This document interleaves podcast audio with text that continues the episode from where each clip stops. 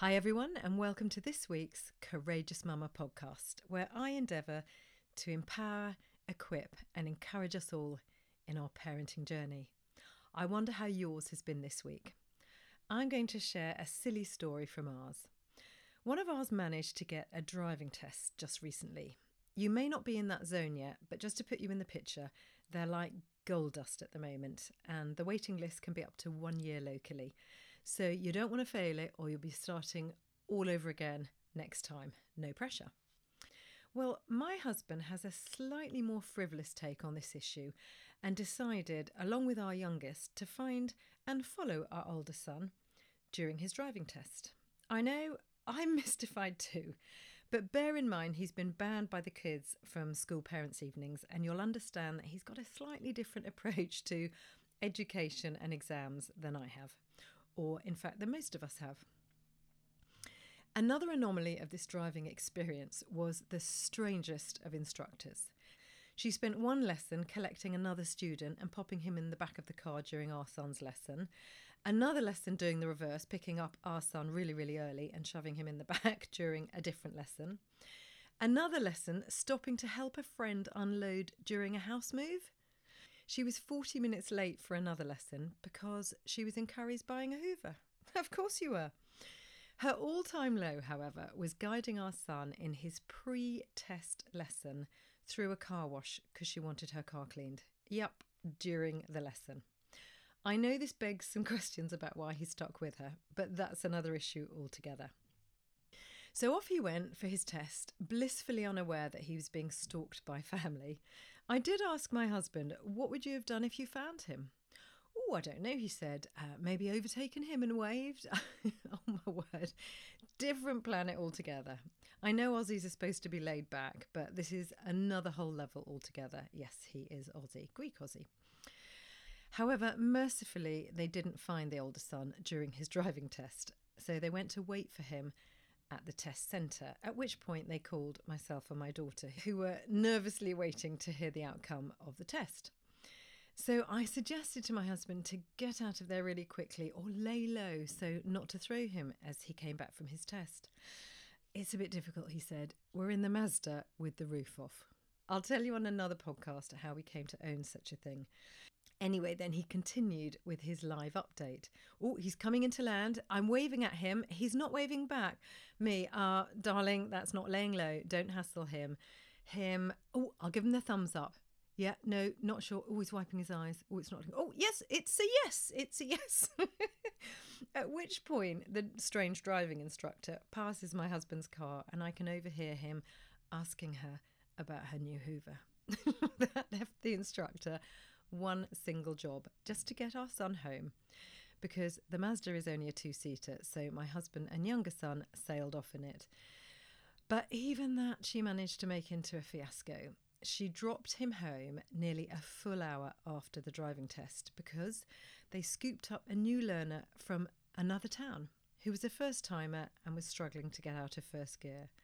My daughter and I were waiting for him on the doorstep to celebrate him passing, and we waited and we waited, and then we absolutely fell about when we saw him chugging past at three miles an hour.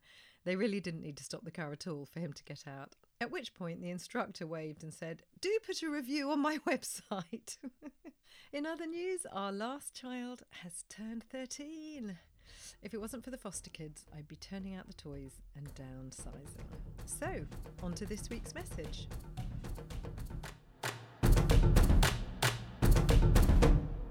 This week, I'm going to share three fun ideas to help with connection. They'll be within other podcasts and relevant to that specific subject, but sometimes it's helpful to fish out good ideas and just present them on their own. You may be familiar with one of them or all of them, or they might be completely new to you. So here goes. Number one, code word. Children and even young adults can find themselves in situations where they need to get a message across to a parent or to know that there is a way that a parent can get a message across to them. And that's when it's useful to have your own code word. That's just between you and that child and a secret between you and that child. So, for example, and this one's just for the little ones, have you ever had that moment when you've got caught in a chat with another parent and before you know where you are, you're arranging a play date between your child and their child? And then later you find out that actually your child didn't feel comfortable going to that or didn't want to or whatever. I mean, maybe you're one of those parents who never make a play date on behalf of a child without checking with them first, and that's great. But sometimes we can get caught in the moment, can't we? And our kids can feel bamboozled into this, and that's a perfect moment for a code word. So let's say your code word is sofa. I'm sure it won't be because even if you can't come up with something more creative than that, your child would. but it also is helpful if it can be worked into general conversation. So maybe you're having this chat with another mum, and your child comes up and says, When we get home, can I just sit on the sofa and watch some TV? And you know that word sends off alarm bells in your head they may be able to come up with a sentence with sofa in it just to alert you to the fact that they are pressing the red button. If they're not old enough to come up with their own sentence, perhaps give them a sentence around their code word, and then they know that you're really hearing that.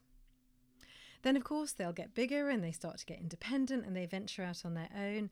And it is helpful, even in spite of mobile phones, for them to be able to send you an SOS message because you might be in company with them and their friends, or they might be with their friends and they can't get through to you by text, so they have to call. And that code word could be useful to both of you. And it can be helpful at school too, before they get to the stage of mobiles. If they need you to know that they're desperate for a pickup from school and they don't want to explain why to the school secretary. Whether they're feeling intimidated or overwhelmed, whether they're emotionally or even physically feeling unsafe, it can't hurt to know that tucked into their heart is a word that gets your attention. And of course, it can be used to convey something from you to them in a situation, or perhaps you've got an emergency situation and someone needs to give them a message. If it's attached to that password, they know that they can trust that message. They may have to change the password after that, but it works. The second idea for today is wonder books. Now, I know some of you have loved this idea, so I'll share it here. We have a book that passes from pillow to pillow, from my pillow to my child's pillow and back again. In fact, I received it on my pillow only the other day, and it has messages between me and my child. He's not the only one to have had one, but the others have all grown out of it, sadly. But I've kept them. And sometimes in the page, it'll just be a question, and that could be a serious one or a daft and hypothetical one. Sometimes it's just a note, or maybe something they loved about the day, or something that I loved that I saw in them that day.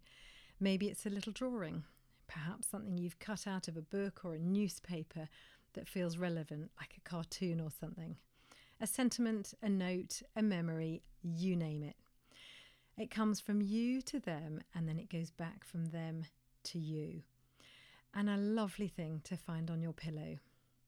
I've been asked lots of questions in the Wonder Books over time. I've been asked why I made a certain choice about something that day that regarded him and his brother. Now, of course, he could have just directly asked, but for whatever reason, he liked the subtlety of asking me on paper and having his answer written down. One time I was given a word search to do that one of the children had made up. I've had some lovely sentiments over time and some very daft questions. So here's a few ideas of questions that you could ask. What's one thing you'll do differently from us when you're a parent? What's one thing that you'll do the same as us when you're a parent? If you could read one of your friends' thoughts, what do you think they will be thinking right now? Is it time we went for a hot chocolate? Where should we go? Have you ever been in a situation where you didn't know what to say? What did it feel like? What do you wish you'd said? Or perhaps something more frivolous. Describe an electronic device of the future make up an animal that doesn't exist and try and draw it. I've been asked some great questions and some strange ones. How about this? Have you ever punched someone? What would your one wish be? And if you had enough money to buy your favourite thing, what would it be? Idea number three for today is what we call the trust bubble. And even in writing this, I realised that we need to put a couple of these trust bubble dates in the diary. As the kids grew up, I could see that they needed some one on one time with me. Not easy with five children, but we did manage about 45 minutes once a month for each child at TGI Fridays. I know there are better places to go, but it's local to us. And this little time together could just be idle chatter, but over time it morphed into a time when they could say anything to me and be guaranteed they'd get no advice and there'd be no repercussions. Just listening. The only caveat was if they were a danger to themselves or someone else, which was never the case. So far.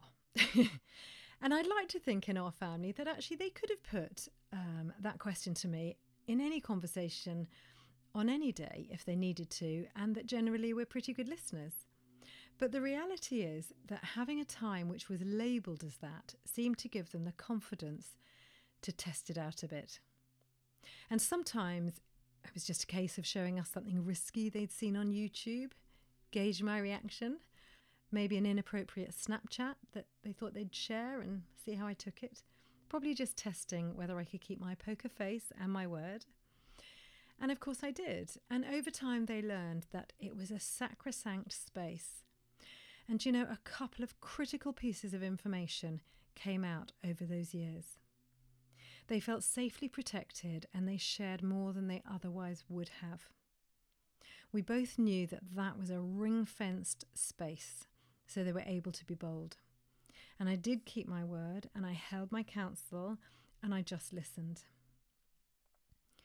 And in that time, they felt able to come up with a way forward for themselves in both cases.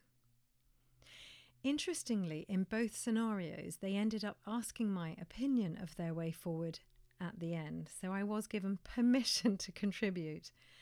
And that's so much more valuable, isn't it, than unsolicited advice and opinions. And over time, they labelled that time the trust bubble time. And sometimes at home, my youngest will say, Can we have a trust bubble moment? It's become part of the narrative, part of the culture, diplomatic immunity. And given that we'd rather they came up with a way forward than punish in our home, it doesn't rob us of anything. And it does give us an insight into their worlds, especially when they feel that that world is vulnerable or even falling apart. What parent doesn't want to be in that mix? I hope you've enjoyed those three and that one, two, or maybe three of them appeal to you and they contribute something to your family life. Each one is a way of connecting, and a fresh connection is a beautiful plant pot on your metaphorical bridge of connection. A happy invitation to connection, trust, and closeness. Let me know how they go for you.